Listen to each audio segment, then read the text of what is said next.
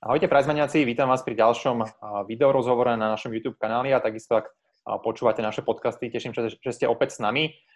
Dnes máme extrémne zaujímavú tému s mimoriadne zaujímavými ľuďmi. Týka sa SEO, konkrétne som to nazval strategické SEO v roku 2020, lebo veľakrát mám takú skúsenosť, že SEO sa riešia nejaké možno konkrétne aktivity a a zabudol sa trošku na taký ten globálnejší pohľad na, ten, na tú celú problematiku. Ešte viac sa teším, že tu mám mimoriadne dneska zaujímavých hostí, ktorými sú naozaj top experti v rámci Česká Slovenska na SEO. Predstavím zo západu, teda geograficky Pavel Unger. Pavle, vitaj. Ahoj. Pavel je freelancer v rámci SEO, myslím, že veľmi známa tvár a osobnosť, takže myslím, že nemusím nejak veľmi predstavovať. A druhým mojim hostom je Janko Januška. Janko, tiež ťa zdravím. Ahojte.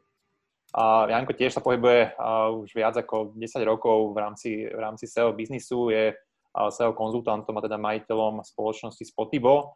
A, takže vítam ťa ešte raz. A ďalším mojim hostom je Tibor Peták. Tibor, zdravím ťa. Ahoj, ahojte. Tibor tiež viac ako 10 rokov skúseností v rámci SEO, a majiteľ SEO konzultant spoločnosti Gradeta. A máme tu dneska zastúpenie Praha, Kameničná pri Komárne a Kátlovce, dúfam, že som to nedomotal. Takže teším sa, že tu máme takúto nejakú medzinárodnú e, zostavu a aj geograficky teda zaujímavo zloženú.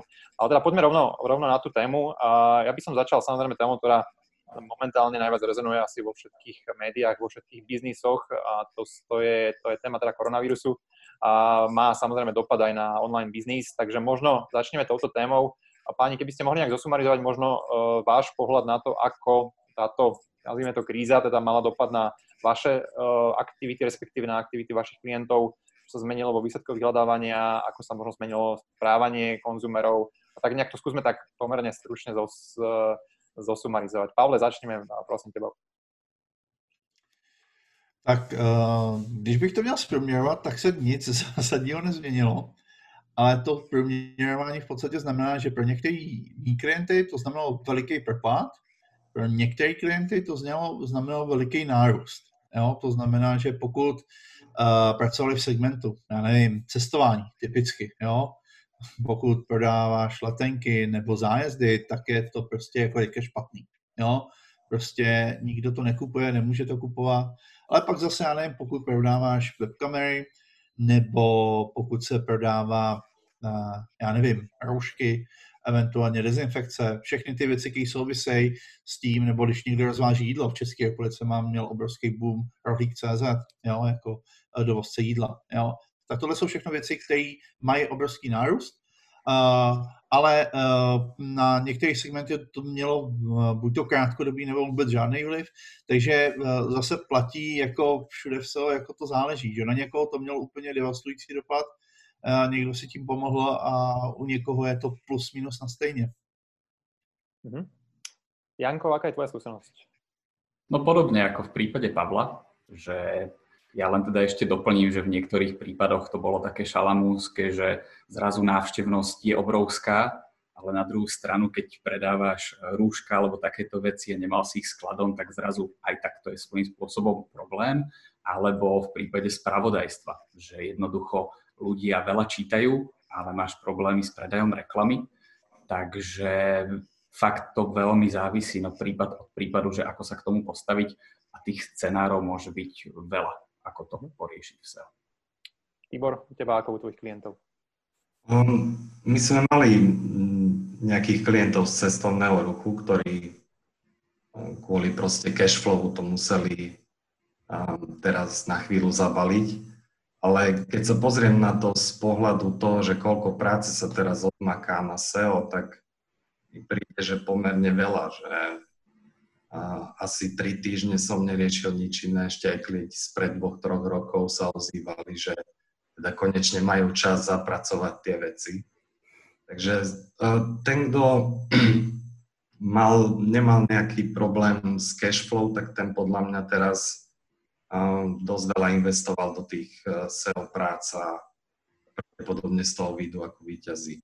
Je to mhm. celé Dobre, super, však akože ešte sa k tejto téme v podstate dostanem priebežne v tých otázkach, ale čo je taká aktuálna vec ďalšia v rámci vyhľadávačov, tak je 4.5. Google ohlasil teda veľký core update že teda nejaký teda update algoritmu Google. Tí chalani samozrejme budete o tom vedieť viacej, takže to je nejaký prvý môj okruh, lebo viem, že to bol jeden z nejakých najväčších relatívne asi updateov, aspoň teda experti takto hovoria, som sa dočítal, tak skúste to ani aj vy teda uh, nejak vaše nejaké informácie, ktoré máte k tomuto updateu, čo o ňom vlastne vieme, čo, ako, sa, ako máme na ňo eventuálne reagovať a, a ako vôbec teda zistiť, či sme boli nejako hitnutí týmto updateom a aké boli dopady. Tak poďme zase teda od Pavla.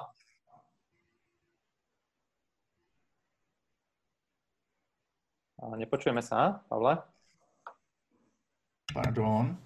Tak. Uh, já jenom na začátku řeknu, že je to vlastně update case zasahuje vlastně ten základ, to jádro toho vyhledávání jako takového, ne, nespecializuje se na nějakou niku v tom vyhledávání a uh, Google uh, už letos udělal druhý, první byl myslím v lednu nebo v únoru, někdy na začátku roku, a teďka byl druhý a loni byly taky nějaký tyhle ty updaty a vždycky, když se ptáme, nebo když se ptáte Google, tak on u těchto těch updateů říká nothing to report, nothing to fix. To znamená, že pokud se něco stalo, tak je to nějaké zlepšení z jejich pohledu, což může pro některých by znamenat zhoršení, pro některých zlepšení. A uh, v zásadě s tím podle mě není možné dělat nic, než se pokusy přizpůsobit. Jo? Eh, u mých klientů třeba žádná velká změna nebyla.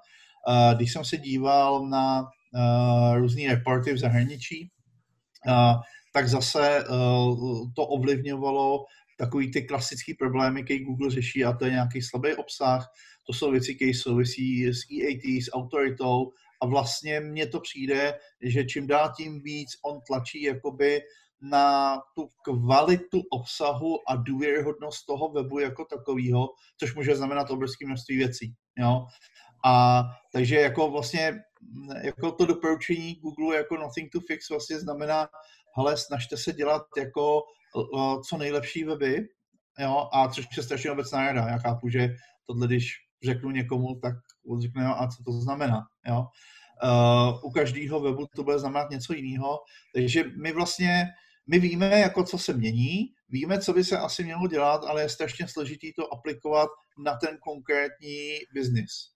Mhm. Čiže od tvojich klientů neboli teda nějaké významné pohyby v rámci pozicí u, u mých klientů eh, nebylo, ani jsem nezaregistroval, že by na, na protože on, na, v České republice se to hodně řeší třeba na Twitteru nebo v nějakých facebookových skupinách, tak nikdo nereportoval nějaký drastický propad, jako že by to někoho, někoho sejmulo. A když jsem se díval na ty čísla, tak pro zhruba 80% webů celosvětově eh, to mělo eh, nějaký posun k lepšímu a pro asi 10% posun horšímu. Jo? Ale nebylo to nic zásadního, jako že by to šlo z nuly na 100 nebo ze, ze 100 na nulu nebo něco takového, takže to byly spíš jako eh, drobnější posuny. Ale uh, dopad to mělo opravdu jako velký, to znamená, že jakoby z pohledu, kolik webů celosvětově to, to zasáhlo, tak jako uh, to mělo být opravdu hodně veliký. Mm-hmm. Janko, u teba ako a tvojich klientov? Mm. No, ja mám pre Pavla vlastne správu, že teda máš prvý report, kde, sa, kde boli nejaké pohyby. A v našom prípade máme vlastne u dvoch rôznych webov a negatívny prepad, taký, že sa dá povedať, že naozaj tento update za tým stojí. Ono, ako je ešte teraz vlastne koronakríza, strašne sa to mení. A zo dňa na deň tie potreby ľudí, takže ja vnímam u mnohých webov, že sú nejaké výkyvy trošku hore-dole, ale teda priamo u dvoch si trúfam povedať, že ten update nejakým spôsobom to zasiahol. Žiaľ v tomto prípade negatívne. A už môžeme len špekulovať, no, že čím to presne je, a čo za tým stojí. Tá šalamúnska odpoveď, kvalita obsahu, tá je strašne, strašne taká, ako ty si hovoril, všeobecná a my sa práve snažíme ako keby hľadať nejaké vzorce, že prečo niekto išiel hore, prečo niekto dole. A ja dúfam, že tam bude teda ešte nejaká korekcia ďalšia, lebo mám dojem, a že v niektorých odvetviach akože sú tam že dosť špatné výsledky, aspoň taký môj prvý uh, subjektívny pocit. A teda teraz my aj analizujeme, že ktoré presne tie faktory z hľadiska Google poposúvali a získali napríklad na dôležitosti viac. Uh-huh. Tibor, ty sa na to ako pozeráš? A veľmi podobne je to core update, takže to je ako keby si zmenil mix 200 signálov a chceš povedať nejakú konkrétnu vec. Ale teda u klientov mm, žiadne nejaké veľké zmeny som nevidel, ale náhodou mám prístup k dvom zdravotným webom a jeden veľmi získal a jeden veľmi stratil. Takže analizujem, v čom v čom ten rozdiel je.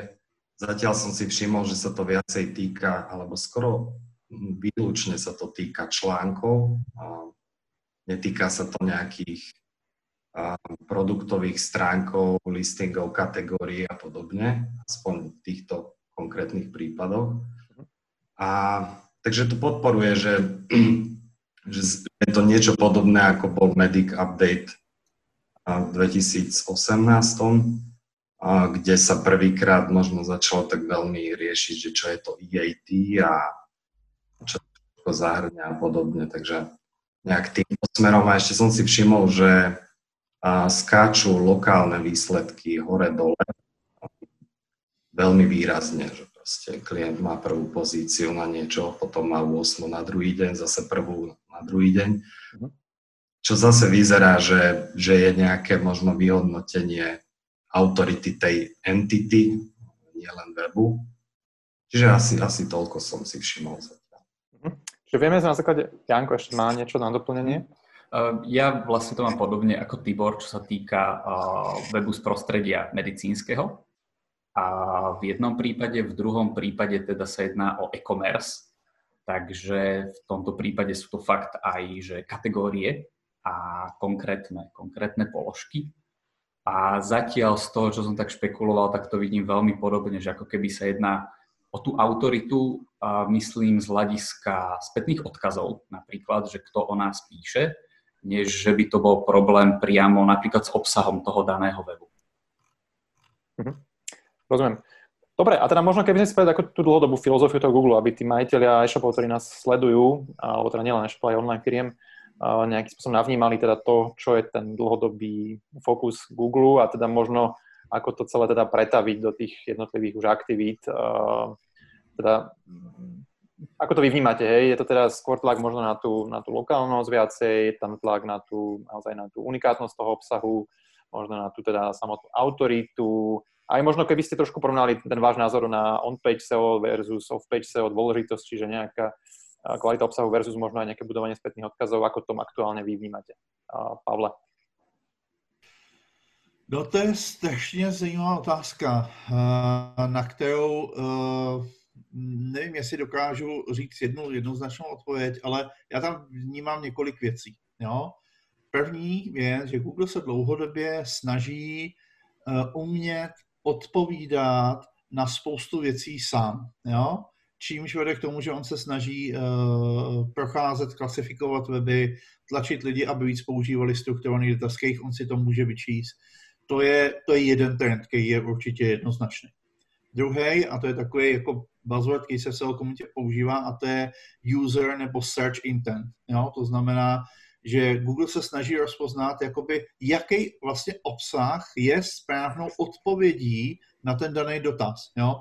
Což totiž strašně souvisí i s tou autoritou, i s těma lokálníma výsledkama a vlastně i s Medic Updatem, protože uh, když to vezmu od konce, jo, tak Medic Updatem vlastně říká, hele, pokud chcete být dobrou odpovědí na dotazy, které souvisí uh, nevím, se zdravotnictvím typicky nebo s čímkoliv podobným, jo, tak ten web musí splňovat nějaké požadavky, které nám jasně řeknou, že ten web je kvalitní a důvěryhodný. A to vlastně říká o tom, hele, searchové weby nejsou jako pro ten user intent, který já tady analyzuju, jako dobrou odpověď. Jo? To znamená, že uh, a uh, mě to, když to říkám třeba někde uh, mým klientům nebo na nějaké školení, tak tam se ukazuje, že ty lidi vůbec jako nepřemýšlejí o tom, na co je jich ten web správnou odpověď, jo, a na co by měl být teda, jo. A to si myslím, že je ten základ, kterým se Google teďka snaží uh, vlastně ještě další masivnější personalizací, jako poskytovat ještě lepší výsledky uh, těm uživatelům. Jo. Jo? To znamená, že uh, personalizace, nějaký odhad toho záměru, který se skrývá za tím klíčovým slovem, který ty lidi zadávají, zadávají uh, do toho vyhledávače a pokud možno uh, odpovídat a umět odpovídat sám bez velké potřeby toho, aby tam bylo 10 výsledků webu, ale aby k těch 10 výsledků tam byl knowledge graph, aby tam byly mapy, aby tam byly feature snippety a všechny tyhle ty věci. A to je věc, eh, se která se některým majitelům webu nelíbí. Jo? Já to naprosto chápu, ale je potřeba si uvědomit jednu věc, že Google tady není kvůli majitelům webu, jo? on je tady kvůli těm uživatelům. To znamená, pokud je uživatel spokojený, a když se to srovnám, jo, mně se ty výsledky jako uživateli líbí, já jsem spokojený, ono to řeší přesně ty problémy, které já potřebuju, tak Google je spokojený a bude to posouvat čím dál tím víc tímhle tím směrem. Takže já si myslím, kdybych měl říct jedno doporučení, jo, jako pracujte na brandingu, na silným brandu a kvalitně vybudovaným rychlým webem, který funguje skvěle na dobrých zařízeních a má, má skvěle vyřešený i lokální SEO, pokud máte nějaký uh, pobočky, prodejny, kanceláře a cokoliv dalšího. Ale chceli by si niečo doplniť alebo to rozšíriť nejakým spôsobom? Ja, ja teda úplný súhlas s Pavlem. A ešte by som dodal, že mi príde, že Google je čoraz viac odvážnejší v tom zavádzaní rôznych aj tagov a elementov nejakých, ktoré sa robia len pre neho, čož príde, že to bolo viacej také, že robte pre používateľov a Google sa pridá tak teraz máme proste, nestačí, že máme nofollow atribút, ale už sú ďalšie dva pre odkazy, takže ešte vidím taký trend v tomto, že, že Google, keď sa mu to hodí, tak, tak pretlačí niečo na weby, tomu potom povedzme zlepší výsledky a podobne. Čiže trošku odklon od toho, že stačí robiť weby len pre používateľov. Janko? A je taká posledná vec k tomuto, že jednak ohľadom blahu pre užívateľov má samozrejme Google tendenciu teda mať aj čo najviac príjmov a chce tých ľudí čo najviac udržať pri sebe a na svojich platformách. To znamená, že vidím to úplne rovnako, ako spomenul Tibor, že v zásade si dovoluje stále viac a už mám aj dojem, že niekedy ako keby uprednostňuje ten svoj obsah, dajme tomu, pred ostatným, aj keď si je sám vedomý, že napríklad nie je najlepší zo všetkých, čo je teda tá snaha SEO konzultantov prinášať ten najlepší obsah, ale teda Google v tom má výhodu, že keď on si povie, že on má ten najlepší obsah, tak si ho tam skrátka ukáže. A ak sa bavíme o nejakej výhľadavosti 3-5 rokov dopredu, tak musíme sa naozaj veľmi zamýšľať, že aké data Google má, čo bude schopný ľuďom poskytovať a kde ja si tam nájdem s tým svojím webom skulinku, aby som sa vlastne tam umiestnil niekde hore ešte. Ja sa priznám tiež, že nechcem byť teda skeptický, ale tiež mám pocit, že niektoré úplne industries Google veľmi, neviem či cieľene, alebo teda nevedome, ako keby dosť negatívne nie práve tým preferovaním tých vlastných služieb, však to vieme, že tam boli aj nejaké spory ktoré teda Google nejakým spôsobom prehral v rámci teda, teda Európskej komisie a tak ďalej, takže tam asi teraz nebudeme zachádzať. Dobre, keby sme chalani vôbec sa pobavili, že, lebo to SEO sa vyvíja, hej, vy už každý z vás sa tomu venuje viac ako 10 rokov, tak uh, keby ste možno za vás povedali, že čo vlastne je SEO v roku 2020, či sa to nejakým zásadným spôsobom zmenilo, a čo vlastne všetko do toho dneska zahrnúť, hej, že, lebo niektorí to možno vnímajú len ako nejaké konkrétne aktivity, typu proste nejaké meta, značky na webe, nejaké spätné odkazy, ale ale čo podľa vás dneska vlastne všetko je SEO, Pavle? No, to je, ta otázka má dva rozměry. Jo? Jako jeden, který je stabilní, řekl bych, že už, už od roku 1998. Jo? To znamená, dělejte eh, kvalitní obsahový web pro uživatele, aby oni s tím byli co nejvíc spokojení. To podle mě platí už jako těch 20 let víc. Jo? Na tom se nic nezměnilo. Co se ale změnilo, že najednou přišly věci, které před těmi 20 lety nebyly, jako mobily, jo, videa, podcasty. Spoustu nových form, které najednou přišly do vyhledávání a najednou stejně jako každý obor online marketingu se nám to segmentuje, jako máme tady vlastně technický sil, jo. pro některé věci už ten SEO konzultant musí prostě umět třeba aspoň základy programování, aby s něčím, s datama dokázal pracovat. Jo? Takže ta otázka je vlastně jako strašně složitá, co je SEO v roce 2020, protože podle mě furt základem je jako uh, dobrý, dobrý obsah, jako technicky kvalitně zpracovaný web a uh, dostatečné množství nějakých odkazů. Jo? To si myslím, že furt platí. Jo? Ale pak tam jsou ty věci, které třeba dřív nebyly, to, jsem zmínil, jako medic update, co vůbec předtím neřešilo. Jo? Nebo uh, se vůbec neřešilo, aby ten web byl jako takhle strašně rychlý, jako aby byl responsivní. Tohle jsou všechno věci, které jsou nové a které nám do toho zasahují. Takže uh, mně vlastně přijde, že SEO už je, nebo mělo by být podle mě propojený uh, s mnoha dalšíma věcmi, které se v tvorbě toho e-commerce dějou. To znamená, měl by být napojený na vývojáře. Jo? Myslím, že by tam mělo být napojený i na uh, placený kanály, jako jsou prostě PPCčka. A to jsou věci, které se dřív příliš neřešily. Nemyslím si kvůli tomu, že se to změnilo a já si myslím, že jsme možná byli jenom hloupí a nevěděli jsme, že je to důležitý. Jo? A teďka už jsme chytřejší, tak víme, že najednou tyhle ty všechny věci, eh, věci tam mají vliv. Takže uh, myslím si, že mnohem víc než kdykoliv předtím platí, že SEO je jako součást nějakého marketingového mixu, který ovlivňuje spoustu věcí. Já právě svým klientům říkám, že SEO je jako nejlepší ne kvůli tomu, že by to bylo jako SEO, jo, ale že když děláme SEO, tak my vlastně zlepšujeme stupní stránky, což je super pro PPC. Snažíme se, aby ten web byl rychlej, což je skvělý pro uživatele. Potřebujeme nějaký dobrý UX a um, malý dwell time, to znamená, že potřebujeme, aby ta stupní stránka byla optimalizovaná, což chtějí i ty UXáci. Jo. To znamená, že já tam vlastně vidím, že SEO je takový propojující prvek všech těch věcí a nemůže fungovat uh, úplně samostatně. Jo? Prostě je to napojený na mnohem víc věcí než předtím, ale jak říkám, nemyslím si, že to kvůli tomu, že by se něco zásadního změnilo, jenže my jsme chytřejší a dokážeme ty věci líp měřit. Mm-hmm.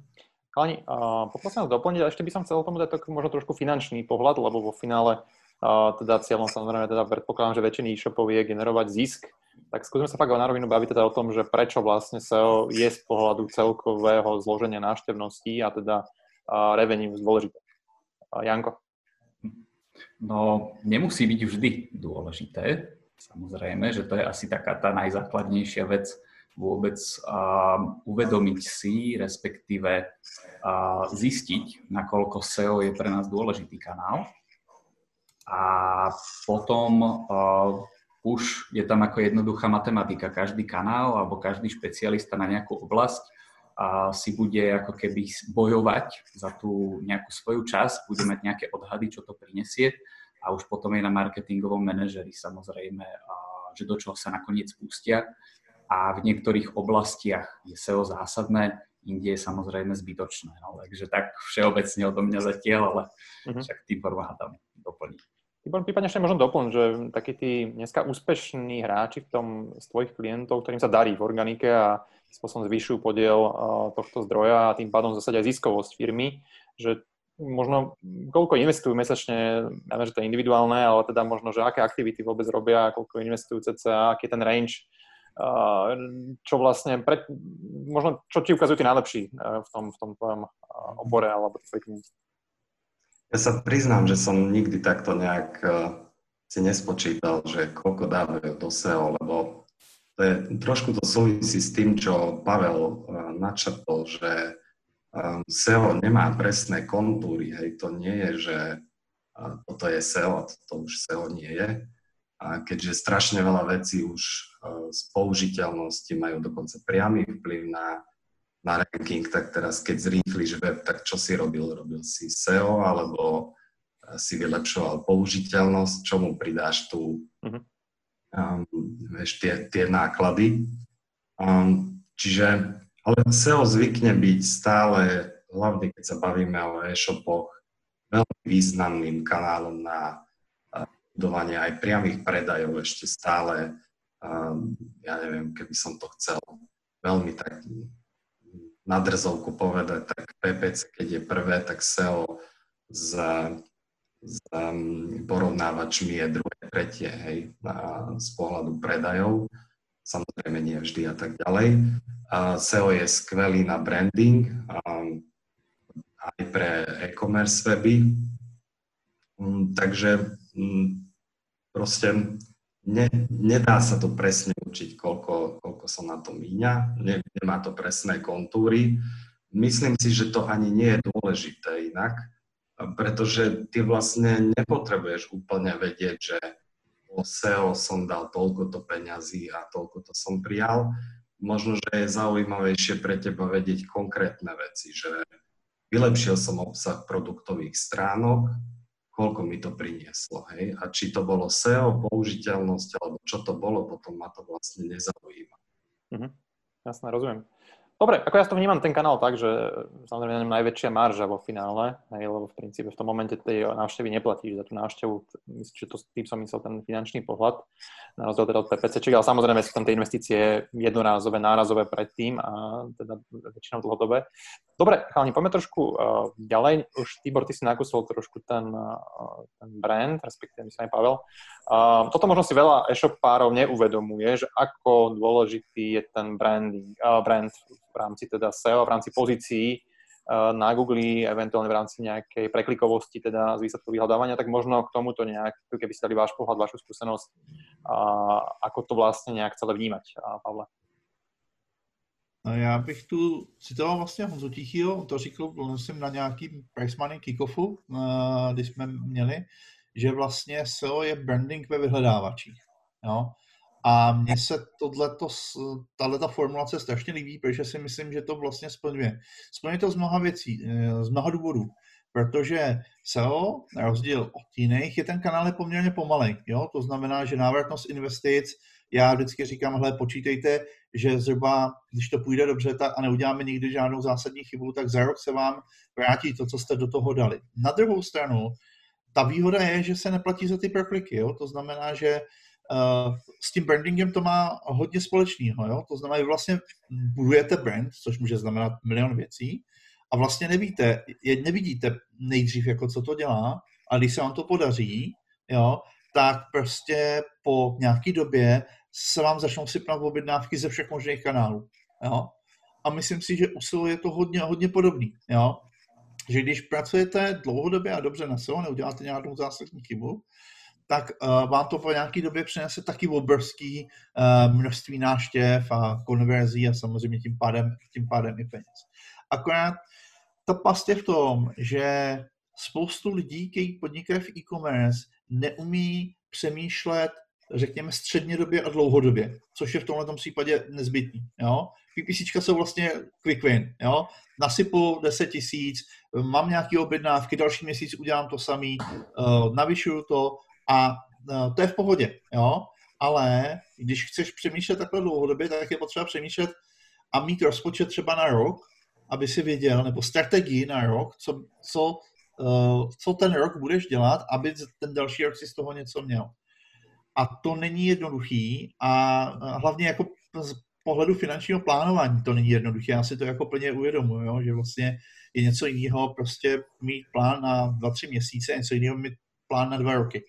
Jo, i finanční, jo, zejména v současné době, která vlastně nás všechny jako drtí, jo. A proto je to tak složitý a proto to spoustu lidí jako nedělá. Na druhou stranu, pokud se to někdo rozhodne udělá, jo, a prostě weby, které mají dobrý brand, jako je třeba asi nejznámější prostě jako Alza v České republice a vlastně jsou teďka na Slovensku taky Liftago, jo, to jsou prostě love brandy, které lidi milují a oni nějakým způsobem na tom pracují. Já teda tvrdím, že brand se nejlíp dělá skvělou zákaznickou podporou a skvělýma produktama, jo. A uh, ono to vlastně znamená, že když děláme SEO, tak ne, neoptimalizujeme jen produktové stránky a stránky kategorií, ale snažíme se mít i tu fázi care z toho frameworku a my naše kaušika Team do care a máme nějaký blok, radíme lidem, pomáháme lidem a snažíme se dělat spoustu dalších věcí. Takže tolik k mě k tomu brandingu. No. Mhm. Janko, možno keby ste vedel nejako rozšíriť ešte o to, že teda ako konkrétne brand pomáha zlepšovať pozície vo vyhľadávaču. Um, nešiel by som ani tak priamo, že samotný brand, že zvyšuje nejak pozície, ale predstavme si príklad, že idem kupovať hojdačku na záhradu. Hm. A teraz sa mi tam vyskočí tých 10 webov, hľadám záhradné hojdačky, teraz každý web sa hlási, ja, ja, ja, viem si mne, proste nech to tam človek klikne a ten prvý web, nejaké Jankové hojdačky SK, ten sa bude hlásiť, no a za týmito sa bude hlásiť Alza so svojím webom. A teraz, no kam klikne ten užívateľ nejakým spôsobom a úplne prvoplánovo skôr klikne na niekoho, kto mu je nejakým spôsobom už známejší alebo komu verí, nenakupoval v minulosti a tak podobne. Takže ten prvý, ako keby priamy taký rozmer je v samotnej miere pre kliku, že chodím to, čo poznám, to, čo mi nejakým spôsobom známe. A druhý obrovský rozmer, ktorý není až tak vidno na prvý pohľad, je v rámci získavania spätných odkazov. Keď zrazu ty prídeš, že ja som tuto nejaký predavač hojdačiek alebo čo a chceš sa s niekým dohodnúť na spolupráci, tak je to pre teba strašne náročné niečo, niečo vyprodukovať, a prípadne keby si chcel komunikovať s novinármi a tak ďalej a tak ďalej. Nemáš meno, máš to veľmi náročné. Kdežto, keď už je niekto známy, tak je to oveľa jednoduchšie. Odkazy sa často získavajú úplne sami bez nejakej ďalšej roboty. Igor, chcel by si niečo ešte k tomu doplniť, tomu brandingu? Ja súhlasím so všetkým a teda brand vstupuje do, do SEO akože niekoľkými spôsobmi, že je to aj o tom, ako veľmi sa hľadá tvoj brand na Google, ako veľa sa o ňom píše a dokonca nie je to len brand, ale všeobecne navigačné výrazy, čiže kdekoľvek, kde Google vie, že ten dotyčný hľadá presne teba, tvoj web alebo tvoju firmu. A to môže byť meno Tibor Peták, hej, na miesto Gradeta. To môže byť článok, ktorý som napísal a niekto googlí jeho názov. A to môže byť veľa vecí, čiže je to, je to ešte, ešte širšie. Mhm. Preto sa získavajú spätné odkazy, lepšie CTR, vyššia miera konverzie. Najlepšie veci sú v marketingu tie, kde jednou aktivitou zabijem niekoľko. Hej. Mm-hmm. Toto je jedna z nich. Jasné. A pre tých, ktorí to sledujú a chceli by možno aj začať s tým brandingom, ale možno by to potrebovali nejako uchopiť, tak ako by som povedal ekonomicky. A dá sa to teda nejakým spôsobom Mm, podľa vás naplánovať, respektíve povedať si, že teda aká časť toho marketingového budžetu, alebo budžetu, ktorý ide vôbec do rozvoja e-shopu, by mala a, a mohla ísť teda do toho brandingu? Um, akým spôsobom možno vy... A viem, že teda to je trošku ako keby iná oblasť, hej, alebo respektíve sa prelína samozrejme do SEO, ale teda ako to možno uchopiť, hej, keď naozaj chcem to začať robiť, ale proste potrebujem nejak to uh, skonkretizovať lepšie. To sa hlási. Janko? Ja k tomu len toľko, že netrúfam si dávať nejaké rady z tejto oblasti, že pre mňa v spolupráci vlastne s webmi je kľúčová tá vec, aby oni sami si uvedomovali tú hodnotu brandu pre SEO, že aj keď plánujú marketingové rozpočty, a tak je veľmi dôležité, aby oni vedeli, čo všetko vlastne, a čo všetko napríklad aj tá podpora brandu môže priniesť a že je tam aj tá podpora SEO. Takže toto je pre mňa to kľúčové. Uh-huh. Tibor? Možno ešte jedna vec, že možno nejak, niektorí, čo pozerajú, tak majú nejaký malý e-shop a teraz uh, sa tak chytajú za hlavu, že sa tu bavíme o tom, že treba branding na úrovni Alzy. Uh, tak len, len by som pripomenul, že nejde o to, možno keď som predajca gumičiek do vlasov, tak asi nenarastiem na brand typu Alza, aj keď môžem ale, ale ide o to najmä byť silnejší brand ako moji konkurenti danej oblasti podnikania a to môže znamenať uh, od veľmi málo hľadaných brandov až po veľmi eh, hľadané brandy. A presne ako Janko povedal, že, že možno niekedy stačí len uvedomiť si to, že aj billboardová kampaň je v podstate SEO, hej. Je to v podstate off-page SEO lebo keď na základe toho ľudia budú viac hľadať môj brand, môže to zlepšiť dokonca aj výsledky na nebrandové výrazy. Uh-huh. Jasné. Poďme takej dlhodobej téme, ktorú aj my sme mali na jednom tiež prizvaní Akademii Kikofe a to je nejaké také vzťah SEO a PPC, hej, konkrétne teda vo výsledkoch vyhľadávania, keď sa bavíme, lebo je to taká akože väčšina nejaká, nechcem povedať, že rivalita, hej, a možno, že pre ľudí, ktorí to tak sú z tých jednotlivých branží, to tak možno vnímajú, ale ako tak, také nejaké, dajme, skúsme taký strategický pohľad na to, že, že ako vlastne teda tie dve oblasti SEO a PPC uchopiť a či ich teda vnímať skorej uh, ako v úvodzukách konkurentov, alebo teda či sú to naozaj partiaci, ktorých treba len správne nejako zosúľadiť. Tak uh, Pavle, skús tvoj pohľad, prosím. Nepočujeme ťa? Já si osobně nemyslím, že by to byla nějaká uh, konkurence. Respektive samozřejmě svým způsobem ano, protože se tam bojujeme o nějaký kliky, uh, někdo v té placené části, někdo v té neplacené, ale myslím si, že si naopak můžeme hodně pomoct, jo? protože třeba typicky u vstupních stránek, jo, někdy PPCčkaři ze zoufalství cílí třeba na výsledky vyhledávání na e-shopu, protože nemají vstupní stránky. A což je právě ta naše role, jo? aby my jsme je vytvořili. Jo? Takže je důležité, aby jsme se spolu jako z začátku začali bavit. A já se to na těch svých projektech snažím dělat. Jo? To znamená třeba uh, říct jim, hele, máte nějakých uh, někde hodně nízký kvality score, nemohli bychom tu stránku vylepšit a něco s tím udělat, porovnávat to na case, na který dotazy cílej, na které stránky, jestli to máme stejně. Jo? Tím se dá strašně ušetřit, nebo třeba, aby oni řekli, hele, tady máme strašně uh, velkou uh, cenu za per click, jo.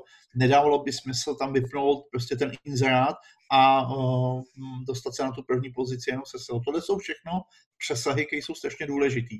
A teďka novinka posledních dní, kdy se vlastně Google testuje i vlastně v České a Slovenské republice vlastně organické zobrazení produktu, který se nastavuje v tom merchant centru, do kterého jsou konzultanti vlastně neměli důvod do teďka chodit. Jo? To znamená, těch přesahů je tam podle mě čím dál tím víc a já si myslím, že uh, pokud je ten projekt dobře nastavený, tak tyhle dva lidi, kteří se stají o tyhle dva kanály, by spolu měli hodně kamarádit a povídat si o tom, jak si navzájem můžou pomoct. A ušetří to uh, jako peníze hlavně tomu klientovi, který prostě uh, tím, že se to začne propojovat, může ve výsledku vlastně vydělat mnohem víc. Uh-huh. Janko, ešte možno by som to rozšíril takú tému kanibalizácie, taká moja obľúbená, lebo veľa klientov, ktorí už sú dosť ďaleko v tom nejakom vzdelávaní a rozmýšľajú nad tým tak akože finančne, nad tým celým e-commerce biznisom, tak sa zamýšľajú nad tým, že keď majú, hlavne keď majú dobré organické teda pozície a organické výsledky, tak tá prírodzená otázka, ktorá vzniká, je tá, že či nejakým spôsobom si nekanibalizujú navzájom tieto dva kanály, hej, že či teda nie sú nejaké keywordy, kľúčové slova, na ktoré som možno nemusel mať tie inzerácie zapnuté, lebo som tam prvý v organických výsledkoch a, a podobne. Čiže ako to, túto tému nejak uh, zanalizovať a uchopiť a ako sa rozhodnúť teda, že či to má zmysel alebo nemá zmysel inzerovať aj na frázi, kde som silný v organike. No presne tuto aj ako Pavel rozprával, mňa napadla e, jedna vlastne príhoda, kedy sme mali u jedného webu, že obrovský prepad zo dňa na deň a my, že Ježiš, čo sa stalo? A potom sme si všimli, že vlastne sa zapol a zapli PPCčka na brand a tým, že sa zapli ľudia tam začali klikať a zdalo sa, že organika výrazne klesla. Takže tu bol taký ako keby veľký prepad tej návštevnosti a toto ja, ja by som strašne rád akože našiel nejaký taký ideálny mix, že kedy si platiť tie PPCčka, kedy nie, ako to nakombinovať, vypnúť, zapnúť. A aj som sa to snažil párkrát nejakým spôsobom uchopiť a zatiaľ som na to úplne neprišiel, aby to bolo naozaj, že aby sa to finančne vyplatilo niečo takéto zaviesť. Ja si predstavím úplne v hlave nejaký super automat, čo by takéto veci riešil, že by sledoval tú viditeľnosť v oboch kanáloch. A ja budem len rád, keď napríklad aj túto chalani, keď nejakým spôsobom našli to riešenie, tak to by som bol super, lebo u mňa zatiaľ takto. Tibor, ty máš niečo vykoumané vo tvojom, v tvojom labáku? Riešenie nemám, ale teda tiež mi vychádza, že nejaká kanibalizácia tam zvykne byť týmito zdrojmi a dá sa otestovať nejak tá miera.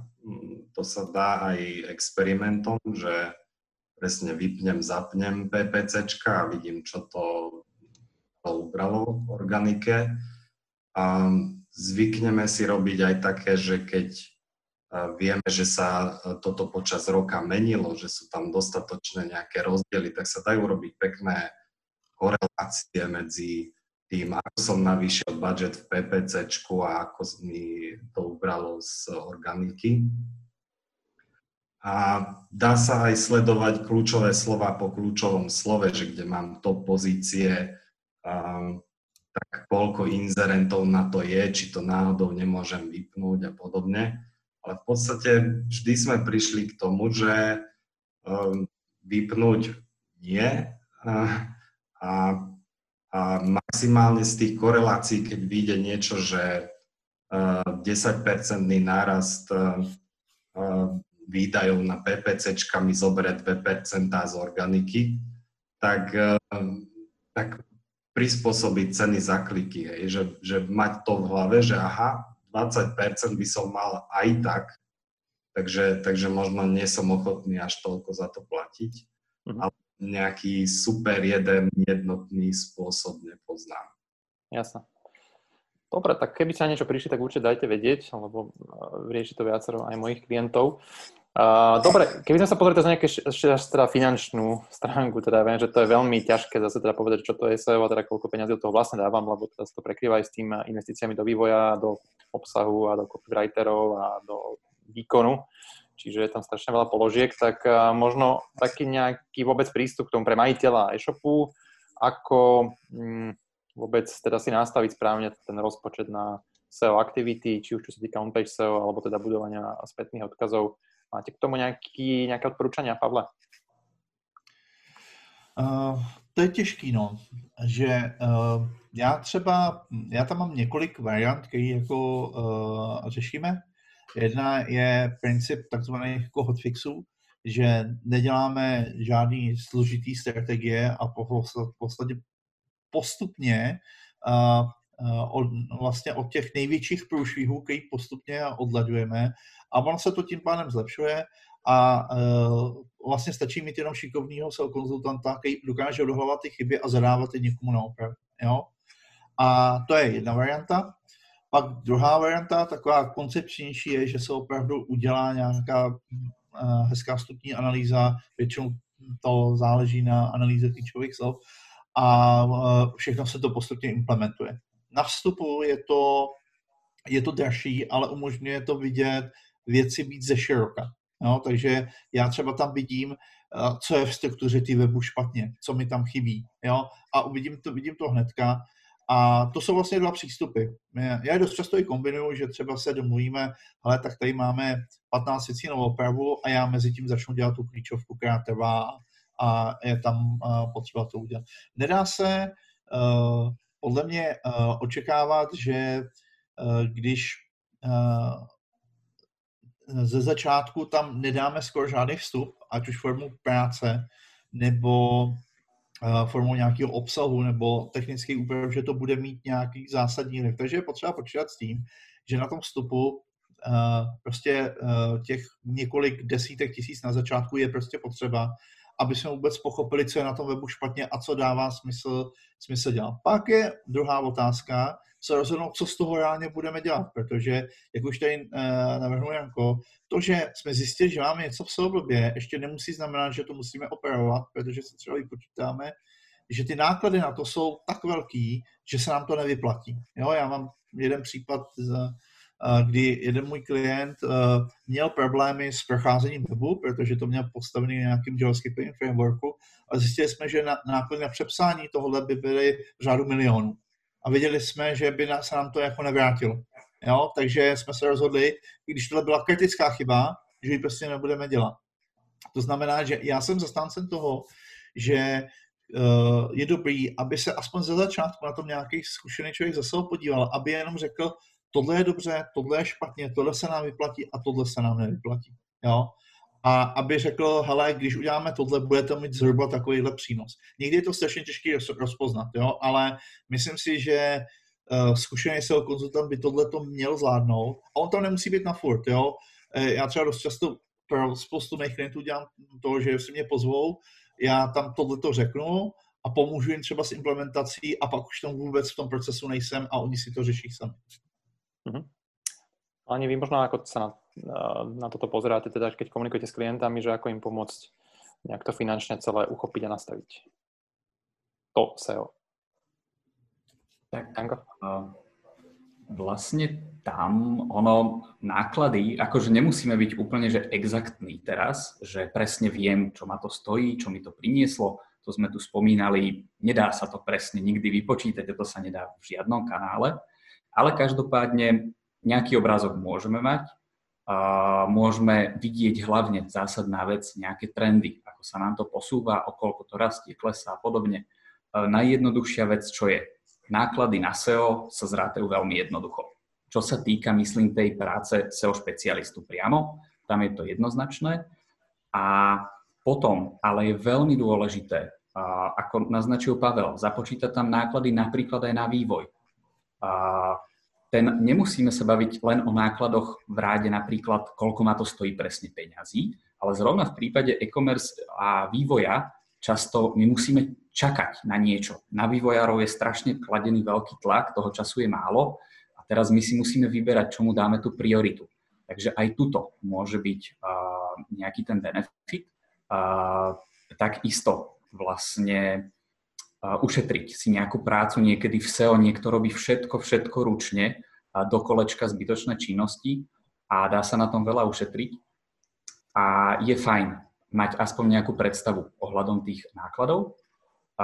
Dá sa to niekde aj reportovať, že naozaj my v niektorých reportoch nemáme len náklady na našu robotu, ale aj na nejaké ďalšie veci. A čo sa týka tých výsledkov, dá sa to akože sledovať, nejaké trendy, kam sa to vyvíja.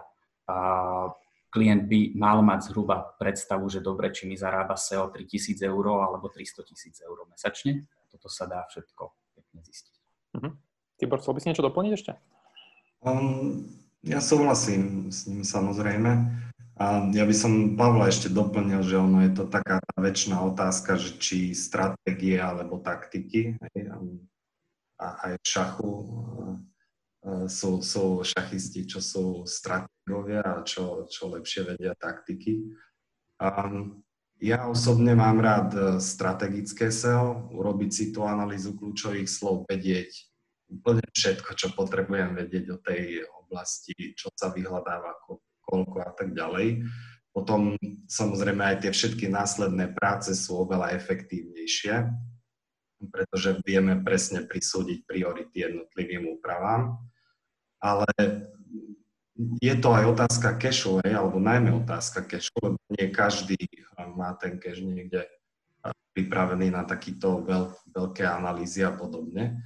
Tak tam by som fakt odporúčal, aj keď je to také divné hovoriť si, že, že najmite si SEO konzultanta, ale naozaj si myslím, že veľmi sa oplatí aj malým e-shopom zaplatiť si tie 2-3 hodiny konzultanta, ktorý aj keď neurobí celú tú analýzu, ale minimálne vie trafiť nejaké dobré, dôležité veci, ktoré treba na tom webe upraviť a ušetrite si veľmi veľa zbytočnej, zbytočnej práce. Uh-huh. Super. By som teraz trošku sa viac zafokusoval na ten e-commerce, lebo sledujú nás teda hlavne majiteľia marketiaci ze shopov. Tak uh, poďme si možno povedať, uh, ja tiež keď robím konzultácie, stretávam sa s tým, že sa tie SEO chyby v zásade veľmi opakujú na tých e-shopoch. Možno skúste povedať výchalani za vás, možno tak uh, každý, že, že tri podľa vás najčastejšie chyby, SEO chyby teda v e-shopoch, s ktorými sa stretávate, Pavle. Tak u mě to je moje dlouhodobý téma, to je prostě filtrace na e-shopech. Jo, prostě ty zní, no, no, filtrace na e-shopu, když je dobře udělaná, tak generuje spoustu krásných vstupních stránek na skvělý i obecný nebo longtailový slova, ale prostě ty eh, CMS-kové řešení je v 90% neumějí vyřešit. Jo?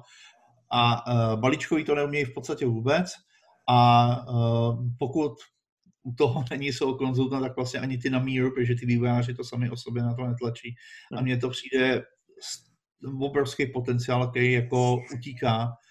A ono to není jako jednoduchý udělat, jo. prostě tam člověk musí v tu chvilku řešit nějaký budget, uh, správně nastavit procházení uh, tím webem a uh, automatizaci obsahu. Jako není to legrace, ale myslím si, že to je něco, co dlouhodobě těm e-shopařům jako utíká.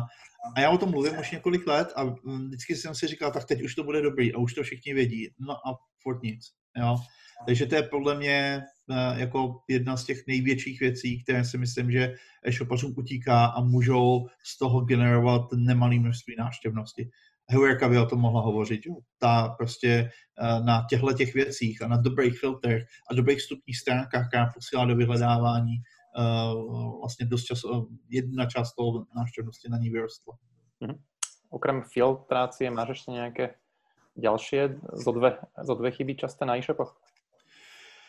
Interní prolinkování, jo, že ten e-shop má obrovské množství obsahu, ale uh, v podstatě uh, o těch důležitých věcech oni třeba napíšou super článek, ale neodkážou jako na ty důležité produkty, na ty důležité kategorie. Jo?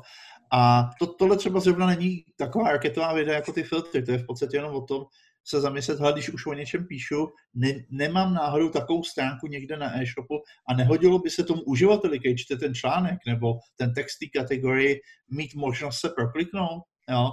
A to je podle mě uh, určitě jako, jako eh, další věc. No a pak třetí, kterou já teda přímo nedělám, ale uh, vidím to a to jsou prostě zpětní odkazy a úplně nejjednodušší věc, podívat se nebo nechat si od nějakého konzultanta zavět export z Ahrefs nebo z Majestixel a tam jsou odkazy, které vedou na web a končí chybou. Jo? Úplně jednoduchá věc, podívat se prostě na to, jestli, když už na mě někdo odkazuje, jestli jsem tu stránku nezměnil, nezrušil, nezničil, jo, a nekončí chybou. Jo? To jsou podle mě tři věci, které jsou, ta první je docela složitá, to uznávám, a ty druhé dvě jsou docela jednoduché a můžou přinášet poměrně zajímavé výsledky. Uh-huh. Janko, chceš doplniť nejaké ďalšie chyby?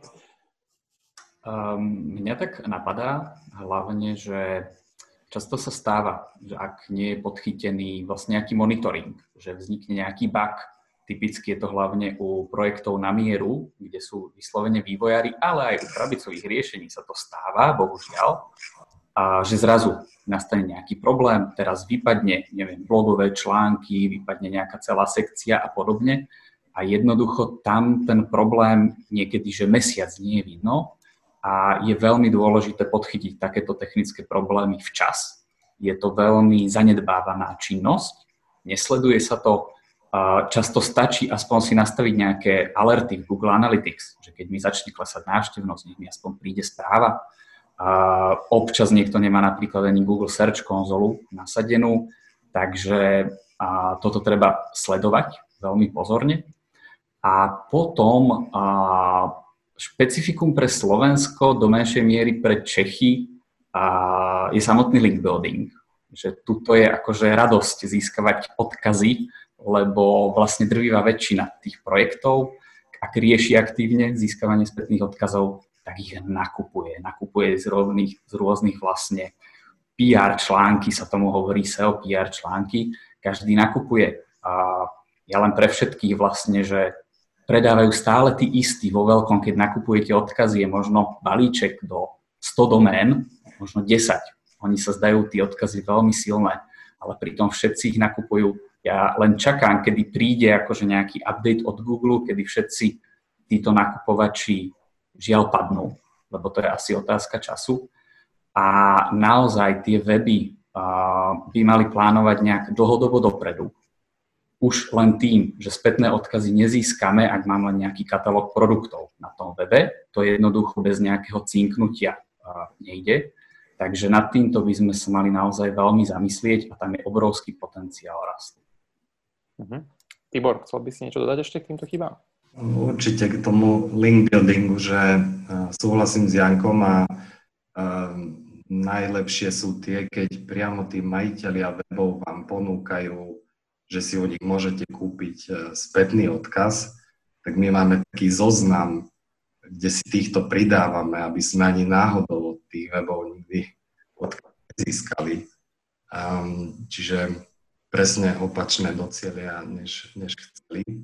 A inak, čo sa týka tých, uh, nazvime to skôr príležitostí pri um, e-shopoch, tak súhlasím tiež s Pavlom, že uh, štruktúru webu si väčšinou tie malé a stredné shopy tvoria tak, že vedia, viem, ako má vyzerať e-shop, hej, a, a z buka si tam nacápajú nejaké kategórie, ktoré možno niekde odsledovali a podobne. Tam, tam vidím obrovský priestor. Um, a potom, potom obsah. Um, obsah mi príde, že vždy um, pri tom rozmýšľaní o, o tom, ako postavím e-shop, že je ako keby vždy na konci, že, však e, vieme, kam pôjde cena, vieme, vieme, kde chceme mať fotku a potom, že čo chceme ešte k tomu po webe, tak to už, to už príde až potom. Hej. Takže tam vidím um, taký ten prístup, uh, že, že treba zmeniť uh, na taký content first uh, prístup. Uh-huh. A potom management. Veľa, veľa vecí možno 50% SEO je o know-how, ale druhých 50% je o tom, že komu sa ako podarí pretaviť tie úpravy na web, kde nájde ľudí, akých ľudí nájde a tak ďalej. Tam vidím ešte veľký priestor na zlepšenie. Som sa ešte možno pristavil pri unikátnosti trošku obsahu, potom Janko dostane slovo. A, lebo veľa e-shopov ťahá si nejakým spôsobom dáta od dodávateľov aj cez nejaké importy a, a dajme tomu 10 tisíce produktov, tým pádom je predpoklad, že nejaké desiatky minimálne e-shopov majú úplne identický kontent alebo sa som prekrývajú v nejakých segmentoch. Um, majú rovnakú štruktúru, tým pádom rovnaké popisy, rovnaké obrázky, čo by ste poradili možno takýmto väčším shopom, čo sa týka portfólia, ako sa odlíšiť a vlastne z toho celého kvanta obsahu možno, teda predpokladám, že poviete, že treba nejakým spôsobom ten obsah zunikátniť, ale teda, že ako to možno sprioritizovať celé. Chceš, Janko, ty ešte niečo k tomu? Áno, ja nadviažem mhm. vlastne, lebo nie som si istý úplne, či naši sledovatelia vlastne porozumejú tomu, keď tu spomíname tú štruktúru, že prečo je to vlastne také dobré.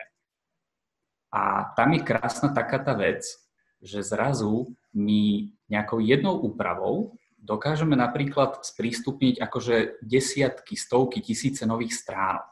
Napríklad, ak mám kategóriu notebooky a teraz prístupníme tú filtráciu podľa značiek, notebooky Asus, notebooky HP a podobne, zrazu ako keby ten vyhľadávač sa dostane k veľa, veľa ďalšiemu obsahu, k ďalším rôznym kombináciám, ktoré ľudia hľadajú.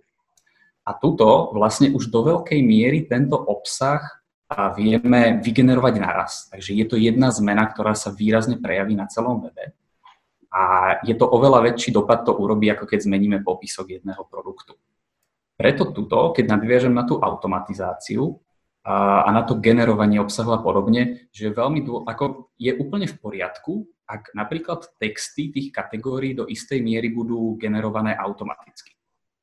Ono už aj tá automatika sa dá nastaviť rozumne, Nemyslím si, že je úplne na mieste teraz robiť nejaký špecifický popis pre červené notebooky a úplne niečo iné pre čierne notebooky. Jednoducho tam, ako spomenul Tibor, obsah na prvom mieste a ja som aj, ako nie som úplne zastanca toho, že teraz musí mať silou mocou všade iný obsah. A proste keď ten popisok toho produktu je celkom v pohode a ja ho mám, dajme tomu, veľmi podobný ako niekto iný, tak to mi nerobí až také tie vrázky napríklad. Lebo tá unikátnosť toho je v tej inej pridanej hodnote. Napríklad, či sú tam recenzie, to je dôležité. Či je tam nejaká diskusia. Porovnávači cien majú obrovskú výhodu v tom, že oni tam vedia urobiť takú tú tabulku, graf vývoja cien. A že toto je tá ich pridaná hodnota. Na druhú stranu samozrejme. A napríklad, ak sa bavíme o obrázkovom vyhľadávaní, tie produkty majú nízku kvalitu, tých fotiek a podobne, a ja mám tie možnosti dať tam lepší obsah než ostatný, tak rozhodne to bude plus. Ale akože netlačil by som za každú cenu do nejakej unikátnosti preto, lebo vyhľadávače to majú radi. Pavle, ty si chcel k tomu na to reagovať?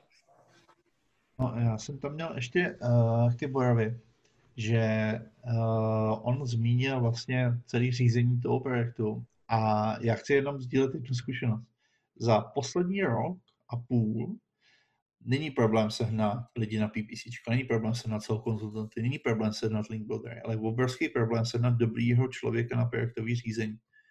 Protože jedna věc je, že tady máme nějaký specialisty, a druhá věc je, že ty sell konzultanty nemá kdo řídit a neumí dobře rozhodnout, s jakým rozpočtem můžou pracovat a co se nám vyplatí.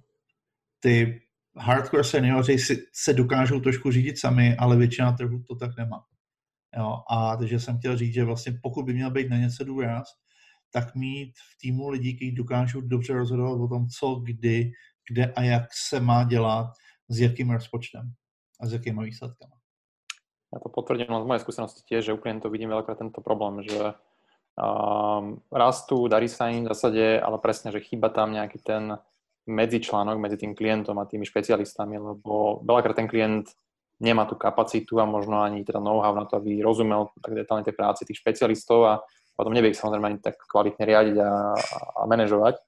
A, a, a presne teda tento medzičlánok mi veľakrát akože dáva zmysel a prináša tam podľa mňa veľkú pridanú hodnotu, hodnotu tých projektov, ideálne už vo fáze vývoja toho projektu, hej, nie teda keby zábehu. Čiže toto bol taký ten optimálny stav podľa mňa, keby naozaj tam ten konzultant bol už od, od momentu zadania na briefu, možno v prípade nejakej stratégie, ešte pred začatím vôbec akéhokoľvek výberu dodávateľa uh, toho e-shopu. Takže to by bol taký ten ideálny stav.